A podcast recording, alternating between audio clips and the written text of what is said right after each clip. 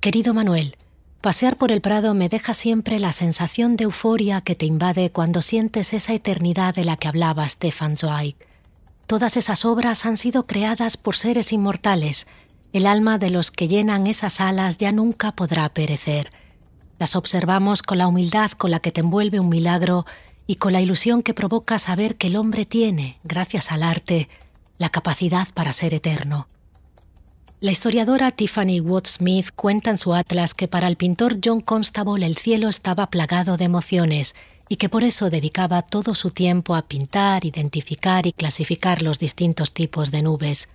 Su única razón para existir era dominar el lenguaje del cielo.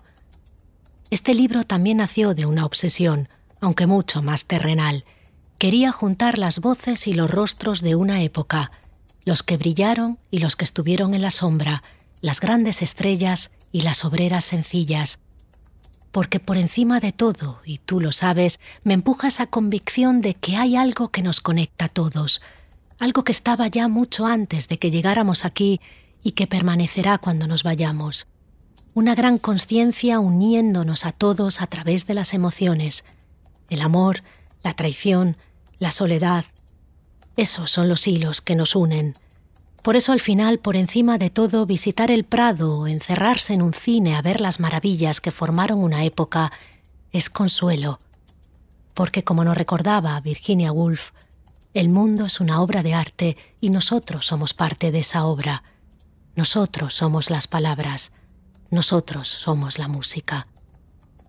Ahora con el libro ya en mis manos me emociona sentir que he podido coser varias vidas entre sí. El resto me da igual. Es el proceso de lo que estoy enamorada, el resultado me es ajeno. Esas líneas ya no son mías, sino de cada lector. Esta mañana me he despertado con una sensación de vacío inmenso. Vuelvo a vivir en este mundo y no en el de las páginas, y necesito volver a ellas tanto como respirar. Poner orden en el caos, abrir una ventana al infinito. Porque cuando no escribo realmente no sé ni qué pienso ni qué soy capaz de sentir. Ahora que el pánico me ha dejado, quiero que se acomode de nuevo en mi salón interior. Llamo a su puerta una y otra vez. Estoy aquí. Ábreme. Soy como una niña con un puñado de monedas y todo el tiempo del mundo que tras bajar de esa montaña rusa que tanto le asustaba grita otra vez, otra vez. Lo único que quiero es seguir creciendo con cada línea, aprender con cada tachón. Tu fe en esta diminuta aprendiz, querido Manuel, lo es todo. Un abrazo, Nuria.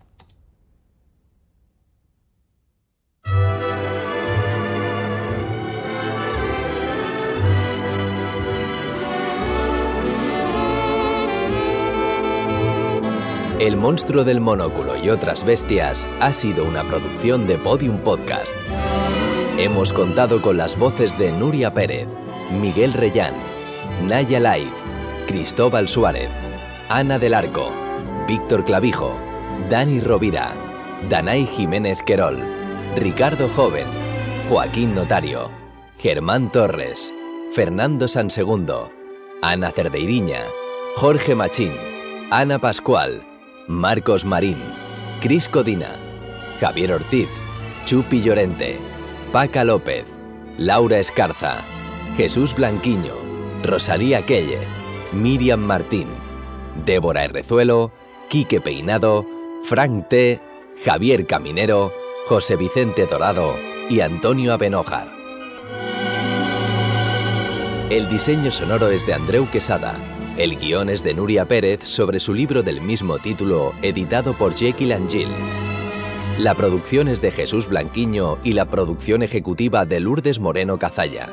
La dirección es de Nuria Pérez y al frente de Prisa Audio está María Jesús Espinosa de los Monteros. El diseño de nuestra web es de Olivia López Calé y Jorge López, y la gráfica de la promoción de la agencia Player. Recuerda que tienes todo el contenido extra en soynuriaperez.com.